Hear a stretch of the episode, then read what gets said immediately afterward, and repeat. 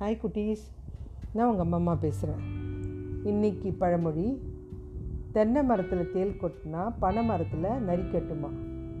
அது எதுக்குன்னா நம்ம ஒருத்தரை திட்டுறோம் பேசுகிறோன்னா அது தங்களை தான் அப்படின்னு அவங்களே நினச்சிக்கிட்டு அதுக்கு கஷ்டப்பட்டுட்டு போகிறது தான்.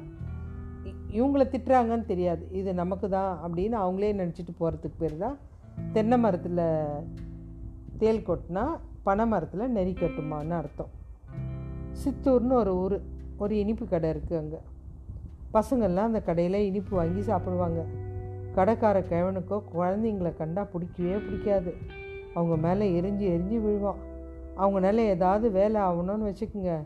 இந்த வேலையை முடிச்சுதாப்பா இனிப்பு தரேன் அப்படின்னு சொல்லுவான். ஆனால் தரமாட்டான். அப்புறம் விரட்டி விட்டுருவான் அந்த பசங்களை. அவங்கள கண்டாலே பிடிக்காது. பகல் நேரம் கடையில் படுத்து தூங்குவான். அப்போது அவன் பையன்தான் அவனும் சின்ன பையன்தான். அவனை தான் கடையை பார்த்துக்க சொல்லுவான். ஒரு தடவை அந்த கடைக்காரன் மண்பாண்டம் செய்கிறவர்கிட்ட போயிட்டு வாயகன்ற பாத்திரம்லாம் ஒரு முப்பது வேணும் அப்படின்னு வாங்குறான்.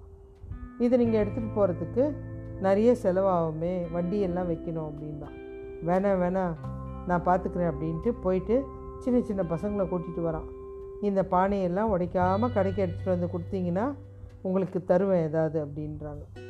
உடனே பசங்க கேட்குறாங்க இனிப்பு தருவியா?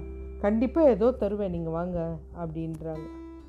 அப்புறம் கடைக்கு போய் எல்லாம் அந்த பானையெல்லாம் வச்ச உடனே எல்லாம் கிளம்பி போங்க எங்களுக்கு இனிப்பு கொடுக்குறேன் நீங்களே அப்படின்னு கேட்குறாங்க கிடையவே கிடையாது உங்களுக்கு எதுவுமே கொடுக்க முடியாது நீ என்ன பண்ணுறியோ பண்ணிக்கப்போ அப்படின்னு சொல்லிட்டு அவன் தூங்க போயிட்டான்.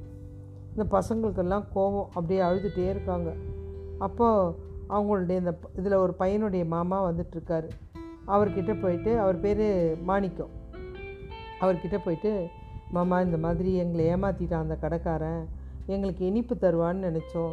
தரவே இல்லை அப்படின்னு சொன்னவனே நான் போய் பேசி உங்களுக்கு ஏதாவது வாங்கி தரேன் அப்படின்னு சொல்லிட்டு அவர் போகிறாரு ஏன்னா அந்த குழந்தைங்க மனசு கஷ்டமாயிடக்கூடாது அப்படின்ட்டு போகிறாரு போயிட்டு எங்கேப்பா அவங்க அப்பா? அப்படின்னு கேட்குறாரு அவன் சொல்கிறான் படுத்து தூங்குறாரு அப்படின்னு சொல்கிறான் அப்படியா? சரி இனிப்பு எனக்கு வேணும் அப்படின்னு கேட்குறான் உடனே அவர் சொல்கிறாரு அந்த பையன் இனிப்புங்களா?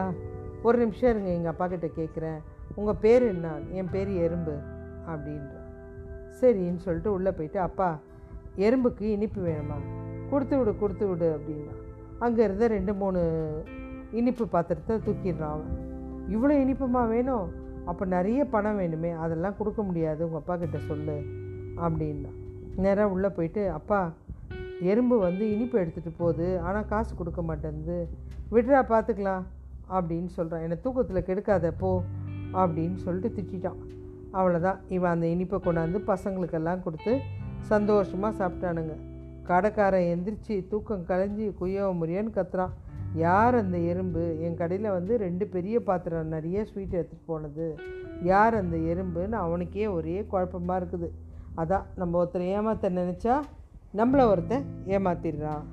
ஓகே குட்டீஸ் பாய்